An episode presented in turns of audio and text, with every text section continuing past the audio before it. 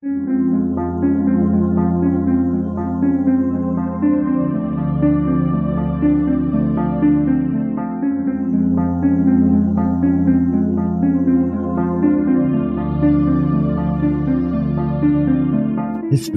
tells the story of the world and of our lives.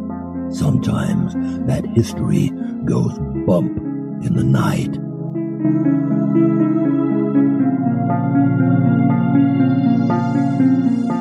Broadcasting from the center of oddity and the supernatural in Central Florida, it's the History Goes Bump podcast.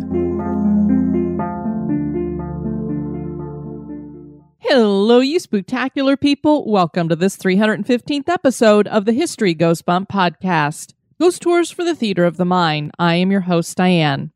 On this episode, we have an extremely haunted location, at least if all the rumors about it are true. When I visited San Antonio a couple of years ago, I went inside the Menger Hotel, and it is extraordinary. It's gorgeous, it's a museum, and the fact that it's got over 30 something ghosts supposedly in it makes it a wonderful place for us to check out. So I'm looking forward to bringing that to you guys. Before I do that, I want to welcome into the spectacular crew Megan, Ashley, Lori with an I, Sierra, Alicia, and Jessica. Welcome, everybody. And now, this moment in oddity.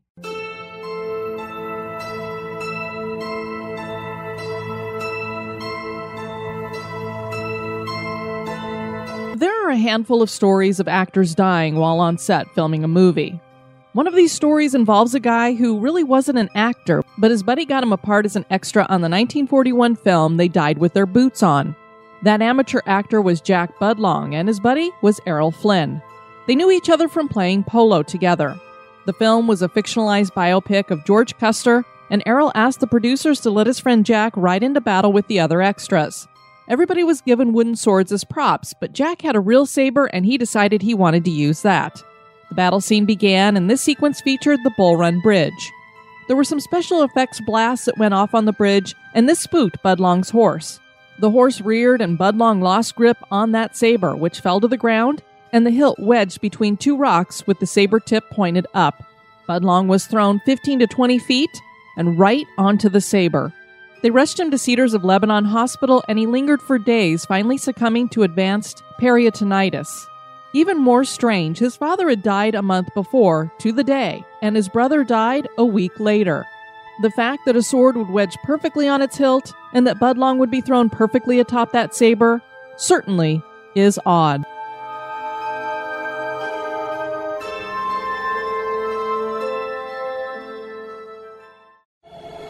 Pull the covers up tight. That chill you feel isn't the air conditioning.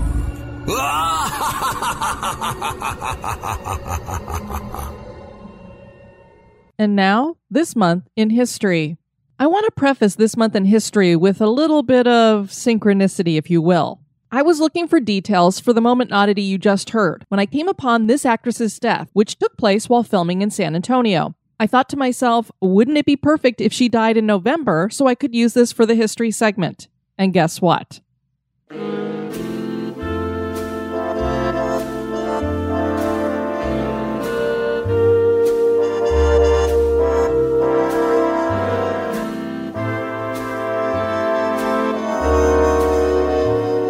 In the month of November, on the 30th in 1923, Martha Mansfield dies while filming The Warrens of Virginia in San Antonio, Texas.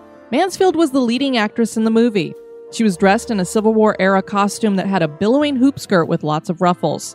She had just finished her scenes for the day and had gone to sit in a vehicle with some friends. A man in the car, or possibly she herself, lit a match that caught the costume on fire. Her co star Wilfred Lytell took off his overcoat and threw it over her, trying to protect her face and neck from the flames. The chauffeur of the car tore the burning dress off Mansfield as she ran from the car. 60% of her body was badly burned, and at the time, there was not much they could do. She was taken to the Physicians and Surgeons Hospital where she died the following day. She was only 23 years old. Her body was sent to New York for burial, and production on the film continued without much issue because most of her scenes had already been shot. And well, I guess Fox didn't want to lose money by halting production out of respect.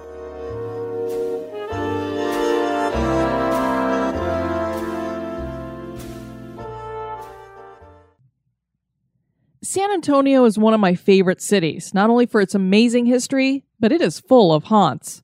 One of those haunted places is right next to the Alamo and boasts over 30 ghosts. A young man came to the city with big dreams and started the first brewery in Texas, which makes him a top entrepreneur in my book. This man would turn the boarding house where he stayed upon arriving in town into the Menger Hotel, which would host dignitaries and become a town center. Join me as I share the history and hauntings of the Menger Hotel.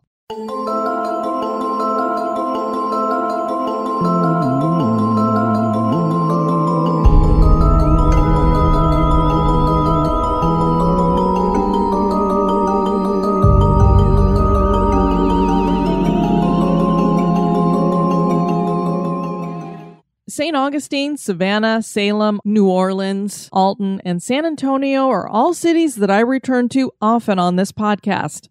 They each have their own character, and when I look at that list, I realize they touch on key areas of American history that are all quite different. St. Augustine is the oldest settled city. Savannah was built as a series of squares and survived the Civil War mostly intact. Salem was one of the first colonies and the scene of the most famous witch hunt. New Orleans has its unique architecture, jazz, and voodoo. Alton was a center for abolition of slavery, and San Antonio was a setting for the Texas Revolution. For San Antonio, I've produced episode 47 featuring the Gunter Hotel, episode 83 featuring the Emily Morgan Hotel, and one of the HGB road trip episodes from 2017 covers the Alamo and San Antonio in general. We did a fabulous ghost tour there, and there are so many old hotels and haunted locations here. It's just amazing. I've shared the history of the Battle of the Alamo and the Texas Revolution before, but there's an aspect to San Antonio's history that I haven't covered. There were originally Native American people here, followed by frontiersmen, but there was no civil government or organized settlement until the Canary Islanders arrived. Jose de Azlor y Berto de Berra was born in Spain to a family that had a long history of serving the Spanish crown. He married the daughter of the first Marquis de San Miguel de Aguayo, and thus he became the second man to serve in that position. This position, I guess, would be kind of similar to being a governor, and this was for the Mission San Jose. That's basically what that Spanish name means. He sent a letter to the King of Spain in 1719 suggesting that they needed more immigrants to the area to help set up a proper city. He wanted 400 families and asked that they be brought from the nearby islands of Cuba, Galicia, and Canary. The king said yes, but it wasn't that easy. Juan Leal Goraz led a group of far fewer families than that 400. There were about 25 families who started the journey, and this shrunk to 10, which grew back to 15 after a few marriages, and a group of bachelors were considered a 16th family. This amounted to about 56 people, and they had to hike overland from the Gulf to the Presidio of San Jose de Bexar. They arrived on March 9, 1731. This small group would be the nucleus of the organized government, and they elected their leader, Goraz, as first alcalde or basically mayor. There are many families in San Jose that today still trace their roots to the original Canary Islanders. They laid out the village that would become San Antonio on the west side of the Plaza de las Islas, which is today the main plaza. They built the first church and government building here. Within this historic plaza, one will find the Menger Hotel at 204 Alamo Plaza, right next door to the Alamo. It was kind of funny. I was talking to Kelly and I'd been looking back over episodes that I'd featured locations in San Antonio on, and I could have sworn that we had done the Alamo. And I was like, oh my God, we haven't done the Alamo? So it's definitely on my list for the future. I've been inside this magnificent hotel, the Menger Hotel, and it's like walking into a museum where you can stay overnight. From the Victorian lobby to the antiques to the artwork, one is transported to another time Perhaps that's why there are spirits locked into this location. As you know by now, I like to dig through history to find out what was on the land at the very beginning for a haunted location.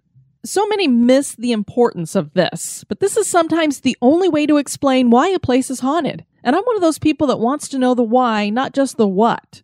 Obviously, since the hotel is near the Alamo, the land beneath the building was once part of the fort. All of the men fighting at the Alamo for Texan independence died as the fort fell to General Santa Anna in 1836. Not long after that, German immigrant William Menger arrived in town. He was only 20 years old and used his German knowledge of brewing beer to establish what would be the first brewery in Texas with a partner named Charles Philip Degen. They called it Western Brewery and it specialized in making lagers, which were in high demand because lagers were not as available. They are harder to make than porters, ales, and stouts. And oh, we're talking about beer, so I think I need to go down that rabbit hole. Won't you come with me for just a minute? Hello? Hello? Yes, I'm down here in the rabbit hole and I've brought you with me. Now, I'm not a beer expert, but believe me, I'm working on it. I've always loved beer, but while I was with Denise, we didn't drink. And so when craft beer came on the scene, I didn't really get to try any of that. So there weren't many craft beers back when I was in my early 20s. So I'm really having fun now exploring all the great flavors out there and some not so great flavors. I'm not as crazy about the sours, I'll just say that. And not really digging the porters either. But I'm not a coffee drinker, so that's part of my problem. I just wanted to take you down here into the rabbit hole with me for a brief overview. There are two main styles of beer lagers and ales. Porters, stouts, and wheat beers are all ales falling under categories like IPAs, browns, and Belgians.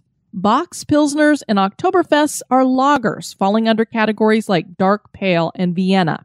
They are made in very different ways, and this is why it was harder to get a hold of lagers back in the day. Ales are brewed using top fermenting yeast, so the yeast floats to the top of the brewing barrel during fermentation, which takes place at a warm temperature around 50 to 77 degrees Fahrenheit. Lagers are brewed using bottom fermenting yeast, which take longer to grow and they settle on the bottom of the barrel during fermentation, which needs colder temperatures around 45 to 60 degrees Fahrenheit. So, as you can imagine, before we had refrigeration, lagers were hard to make and maintain, and for southern areas, one had to wait until cooler weather temperatures occurred. So, here we are talking about Texas. So, you can imagine lagers are not something you're really going to find here. And for me, I prefer lagers, so I would have been really bummed that I couldn't get a lager in Texas. That's another reason why I think this man is wonderful. Now, we'll come back up out of the rabbit hole, but I do want to hear from you guys. We've gotten into a lot of discussions about craft beer and stuff. What are your favorites? What should I be trying? Okay, so when Menger brings lagers to the public, it was a hit, and his brewery became very popular and he started to get wealthy, even having enough to buy out competitors, so that Western Brewery became the largest operating brewery in Texas by 1878. Soon, people were calling Menger the Beer King. The Western Brewery was on part of the site where the Battle of the Alamo had happened. On the other side of the brewery was a boarding house owned by a widow named Mary Gunther. Menger had made one of the rooms here his home, and he lived there for three years. I don't know how many long nights Mary and William spent sitting on the porch visiting, or how many longing glances they gave each other in the hallways, but they eventually ended up married to each other, and this made Menger co owner of the boarding house. He helped expand the business and they needed more rooms. So they decided it was time for the boarding house to go and a gorgeous and expensive hotel to take its place. They had big dreams and they would make those dreams come true.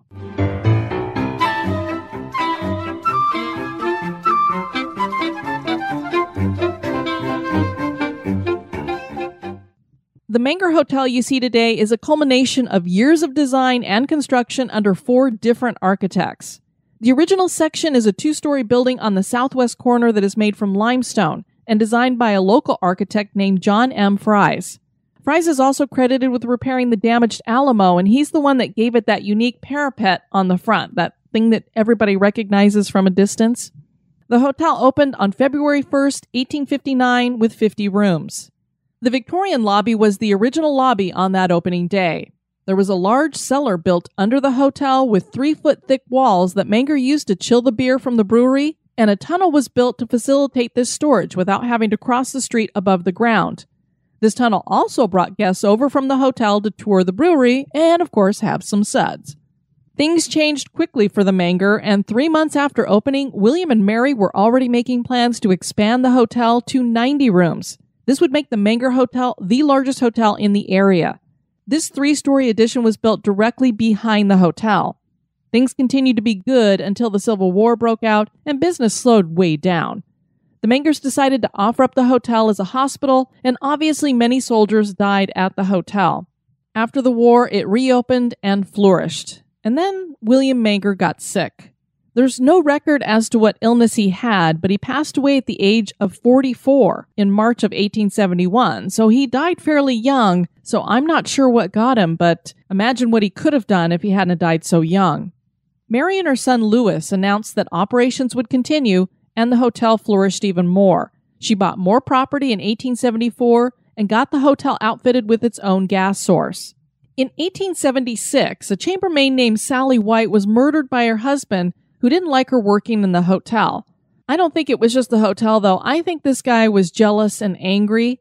I have no doubt that this is your typical story of she's a battered woman and he eventually just decided to kill her. He shot her three times, but she didn't die right away. She languished for two days, and in that time, her husband was released and he ran away, never to be caught, so nobody paid for her murder. The Menger Hotel covered the cost of her funeral, buying her a coffin and a plot. And they do have the receipt from that in one of the museum cases inside the hotel. So I think that's really cool that they thought so highly of her that they paid for her funeral. By 1881, Mary felt like she needed to retire from the hotel business, but Louis didn't want the hotel. So she sold it for $118,500 to Major J.H. Kampmann. He also purchased all the furnishings.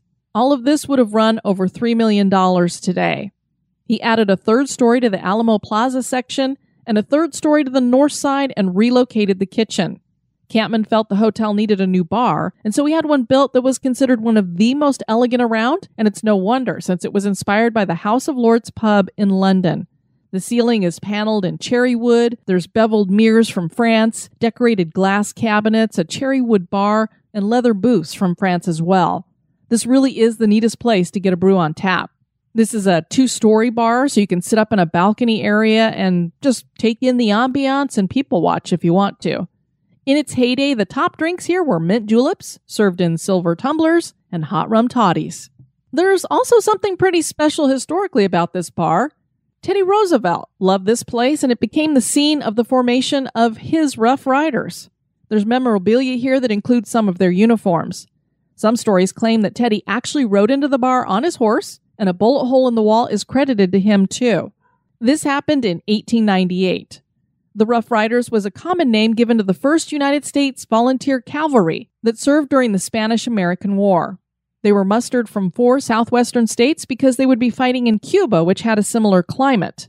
The war started when the USS Maine was sunk in Havana Harbor and Spain was considered responsible. So I think that's pretty cool. In 1887, a fourth story was added to the Blum Street side of the hotel, and updates were made, including electric lights, steam laundry, steam elevator, and artesian well. Renovations would continue through the years, adding fixtures and more furnishings, and another 50 room addition. In 1909, architect Alfred Giles would add an ornamental marquee of iron, a new marble floor to the original lobby, and Renaissance revival embellishments like Corinthian columns and filigreed balustrades with wrought iron scrollwork. The decorative tile floor was expanded into the Colonial Room restaurant, and a leaded stained glass skylight was installed.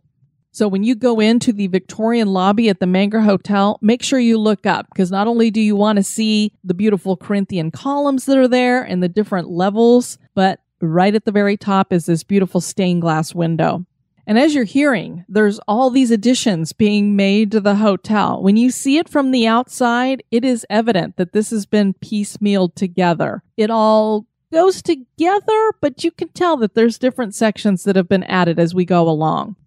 The Colonial Room restaurant would be remodeled in 1912 by architect Atlee B. Ayres to make it match the neoclassical style that it was evolving in the hotel. The plastic mantelpiece is unique, featuring two caryatids topped with ionic capitals and scrollwork that has a nymph motif. The food is said to be amazing here. In 1924, fire would hit. The headline for the San Antonio Express read, Flames rout Menger guests, fire engine and streetcar collide, five hurt. The Express reported, Rarely have the firemen had to do battle with a more stubborn or spectacular fire. And this was because of all the additions and remodels to the hotel I just told you about. It was hard to get around and figure out what was parts of the hotel and the way it was leaping from balcony to balcony. It was just very, very hard. The fire started in the kitchen when an overheated flue set fire to the ceiling, and the hotel's woodwork just fed it, sending flames quickly to the second floor and then over to the south wing, where fire gutted the third and fourth floors. A night clerk discovered the fire and ran down the halls yelling for everyone to wake up and get out. One crazy guest grabbed that clerk and threw him down the stairs. I don't know what his problem was. Thankfully, the clerk was only slightly injured. None of the 101 registered guests were injured, but the fire hit the hotel hard and damages were thought to be $100,000, which would be about 1.4 million in today's dollars. And that's a much better story than what we hear in a lot of these old historic hotels. When they'd have fires, usually people would be killed. And as a matter of fact, the five that were injured were because the fire engine and the streetcar collided with each other. Had nothing to do with the actual fire. The Menger would rebuild, and in 1943 it would be bought by W.L. Moody Jr. Major addition was added in 1949 that added another four story wing with 125 rooms. A new lobby was built, a swimming pool was added, and air conditioning was added throughout the hotel. Today, there's a display case that surrounds the fireplace that contains memorabilia. Another five story addition was added in 1966, and another restoration project in 1988 added a new ballroom, meeting rooms, and 33 more rooms and suites. Famous people who visited the hotel over the years were Lillian Langtry, Sarah Bernhardt, Ulysses S. Grant, Robert E. Lee, Presidents McKinley, Taft, Eisenhower, and Roosevelt, Mae West, Roy Rogers and Dale Evans, Babe Ruth, and Oscar Wilde. This is clearly one of the most acclaimed hotels in the state of Texas, but it is also considered the most haunted hotel in Texas, too. There are many rivals to this claim, but I think the Menger Hotel probably makes a good argument for that claim with its long list of spirits found here. Usually, claims are 32. And there are many, many people with their own personal experiences.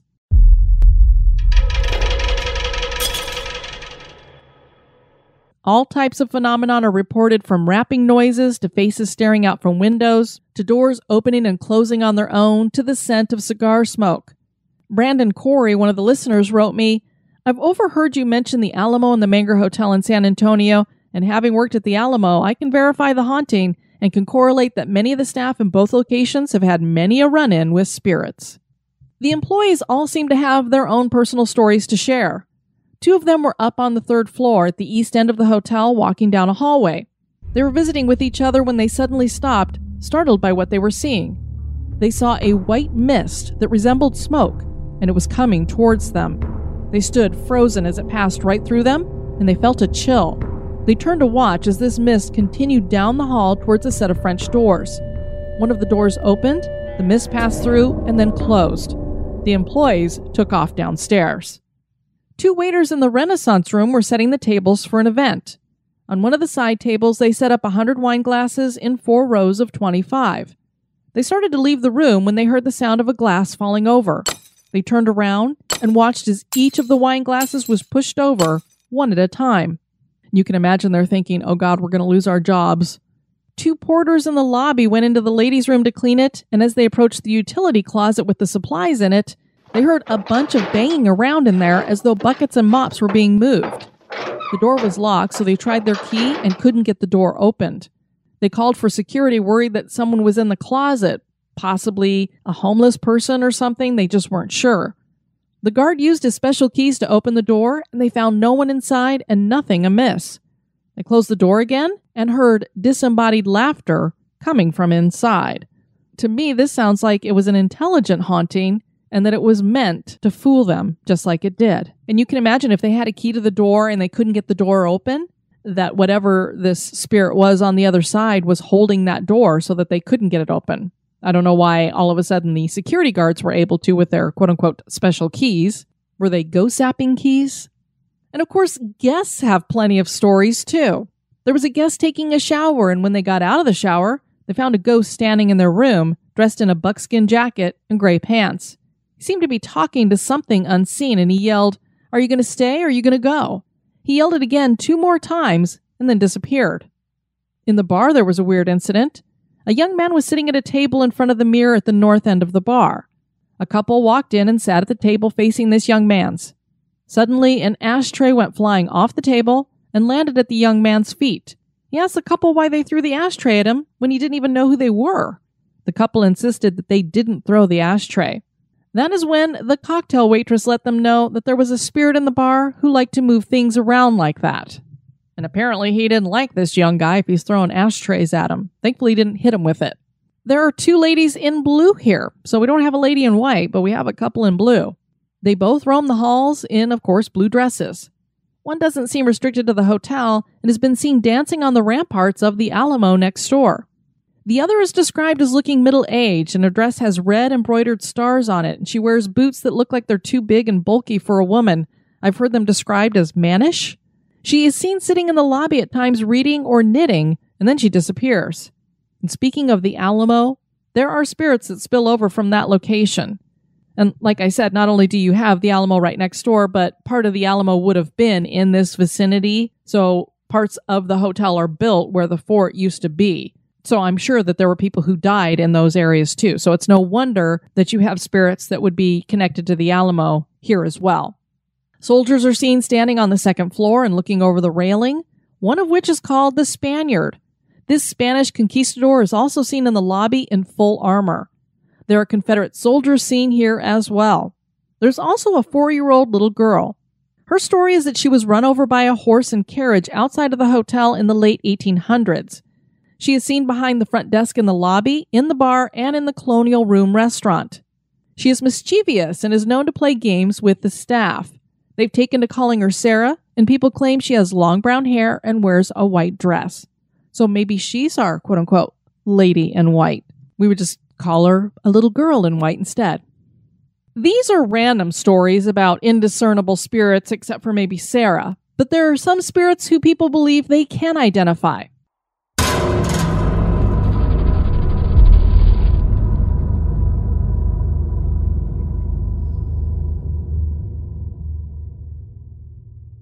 One of the more well known is the spirit of the chambermaid who was murdered by her husband, Sally White.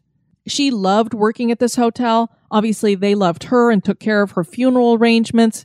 So that's probably why we have a connection here. I've read all different accounts. I've read that she was killed right outside of her home and she was coming to the hotel for work.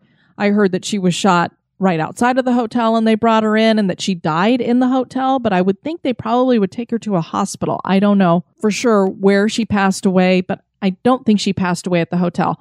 I think she's connected to it just because of her emotional connection to it for the work that she had done here.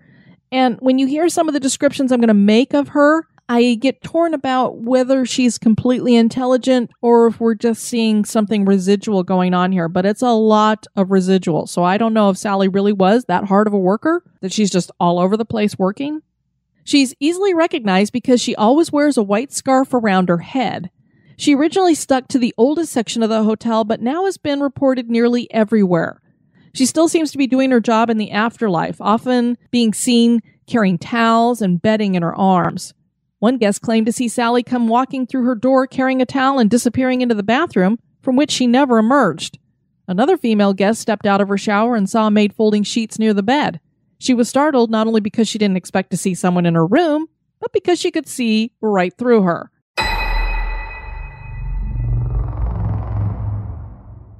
Another guest ran into Sally in the ladies' room in the lobby. She described her as having short, curly black hair and either being Native American or Latina with a paper like tiara in her hair and a maid outfit that you would probably see in an old movie. The interesting thing about this description is I've heard that Sally was African American. So I'm thinking that she might have been a little lighter skinned, maybe, and that's why she could have passed Native American, Latina, something like that. I'm not quite sure, but I've heard several different things about her. The guest went into a stall to do her business and heard Sally rattling around stocking stuff. She wondered why this woman, this maid, was wearing a tiara. It seemed kind of strange to her. It's not really something people do nowadays. She thought she'd ask her when she came out. Possibly she was the head maid, and that's just the way that they made that distinction. What I find interesting too is that she's wearing a tiara here, but in other stories, she's always wearing some kind of a white scarf over her hair. So I don't know. Do we have two different maids here that we're talking about possibly? When the guest exited the stall, she didn't see the maid anywhere. She went up to the front desk and asked about the headpiece and why this maid would be wearing one. This is something I would totally do because I just have to know. The clerk directed her to a man in the lobby who kept track of the ghost stories. And after she gave him the details, he told her that she probably just saw Sally the ghost. The guest was positive that this was a real person. She walked away and then saw this same maid holding towels out in the garden. She looked to see where this man was so she could show him that this was a real person. When she looked back, the maid was gone. Others have seen Sally wearing an old long gray skirt and a bandana around her forehead, the uniform that was common during her era. Primarily appearing at night, Sally is generally seen walking along the hotel hallways, carrying a load of clean towels for the guests. For those of you who have listened to all of the episodes, you might recall that I have a young listener named Charlotte Jane. She wanted to know if Teddy Roosevelt's ghost was seen anywhere. I think she'd either done a report on him or had read up on him or something, so it made her curious about the president. She wanted to know if he had a ghost anywhere. And it just so happens that the Menger Hotel is a place where his ghost is seen. He loved the bar, and that is where staff members have seen him after closing time, sitting at the bar. A new employee was closing up the bar by himself when he heard something behind him. He turned and saw a man sitting at the bar, gazing at him intently. He knew he should be the only one in there, and he ran to the door, frightened. This is Teddy Roosevelt sitting there. I don't know what kind of look he was giving him, but it was enough to scare him. Or maybe he could see through him or something. I, I don't know exactly what was so frightening about it. But he runs to the door and he starts pulling on the door to get out, and somehow he's locked into the bar now. I don't know how he was supposed to get out after his shift was done, but he's locked in there. He is pulling on that door trying to get out. He starts banging on it. You can imagine the panic this poor kid is having. He's new. I don't know if anybody had told him about it. Since he's been locked in, it does make me wonder if some people thought they'd pull a prank on him. I don't know. But he's screaming and banging on this door you can imagine the guests are going by going, What in the hell's going on in there? Someone finally hears him. They get him out of there. And he's just in this total panic. And he's like, you know, go, go, go, ghost. There's, there's a ghost in there. I mean, he's just freaking out. And he, he keeps pointing towards the bar. So whoever's let him out goes in there and looks. There was no one sitting at the bar anymore. And the only way out was through this door. Either this kid was frightened for no reason at all, or there really had been a spirit or something sitting there that scared him and then disappeared because it nobody came out that door but that kid. Sometimes Roosevelt's ghost can be vocal, and he has tried some of his recruiting tactics on the employees. And he occasionally hollers at the employees too. So you can just imagine him uh, ordering some mint juleps at the bar and wanting to pass it over to another employee or I don't know, a guest sitting there and saying, Hey, you want to come along with me and my Rough Riders? Another specter with an identity is Captain Richard King. He had been the owner of the King Ranch, which was one of the largest ranches in the world. The Menger Hotel was one of his favorites, and he had a personal suite at the hotel. It was in this suite that he decided to die after his doctor told him that he was going to die. He had stomach cancer. He wrote his will there and goodbye letters to family and friends and died in 1885. That suite is today called King Ranch Room. It is here that Captain King is seen. What is really strange is that the room was remodeled so the door was moved, but Captain King still enters his room where the door used to be, so he goes right through the wall. There's also a red orb seen in this suite or just outside of it. This is the only place where this orb is seen in the hotel. And part of the reason why King might be connected to this is not only did he love this hotel and then die here, but his funeral was also held here too. The Menger Hotel has seen a lot of death, whether it was natural deaths or suicides in the hotel, to accidents outside, to men dying in battle. Has this led to spiritual activity? Is the Menger Hotel haunted? That is for you to decide. Well, I have been inside of it. I encourage you guys, if you're ever in San Antonio, even if you don't stay there, at least go through it. There is a self guided tour you can walk through and check out things. The ghost tour that I did in San Antonio took us inside and told us about the spirits in there and pointed out some of the things in the lobby. So it really is a hotel that you need to see. And if you find Ernesto Malacara at the hotel, he is the man to talk to about ghosts. That is the person that that woman was sent to who thought that she'd seen Sally's ghost in the bathroom. And every single ghost book I have on San Antonio mentions Ernesto and that he is the man who has the ghost stories. So he's definitely known for that. And the great thing about this is this is in the heart of the downtown historic San Antonio area. So you've got the Alamo right there. The Riverwalk is very nearby. They have a great restaurant there. As a matter of fact, the oldest restaurant in San Antonio is still there. Great Mexican food. We ate there. You've got all the different hotels. You walk down a couple blocks. The Emily Morgan is right there. So you've got another haunted hotel there. And then I think three or four blocks up the other way, you've got the haunted Gunter Hotel. So lots of great things to see in San Antonio. It's another one of my favorite cities. Want to encourage you guys to check out the website at historygoesbump.com. And if you'd like to send me some feedback, you can do that at historygoesbump at gmail.com. I would love to hear your true ghost experiences that you've had because I know people really love to hear those true stories. I'm sitting here in my little recording studio booth, whatever you want to call it. It's actually the closet in my office. and I'm looking up at the wall and I have a picture up there that is an original piece of art that I created, which is going to be the postcard going out to all the executive producers who helped to support this show. If you want to get on that Christmas mailing list, it's not too late. You need to sign up over at Patreon or at PayPal at a dollar a month and you will go on the mailing list. For those of you who are already executive producers, make sure that I have your correct mailing address updated over at Patreon, or make sure you email me or contact me in some way if you are giving via PayPal. Want to thank you guys for tuning in to this episode. I've been your host, Diane. You take care now. Bye bye. This episode has been brought to you by our executive producers. Dispatches from the Grave Digger. We'd like to welcome into the cemetery Cara D. Domizio, you will be getting a spot on the niche wall. And Roz Normanton, we're going to be putting you in a chest tomb. Thank you so much for your support. Be sociable. Drop the chain rattling, neck biting, and shape shifting. And join us on Facebook and Twitter at History Goes Bump. Like the page and follow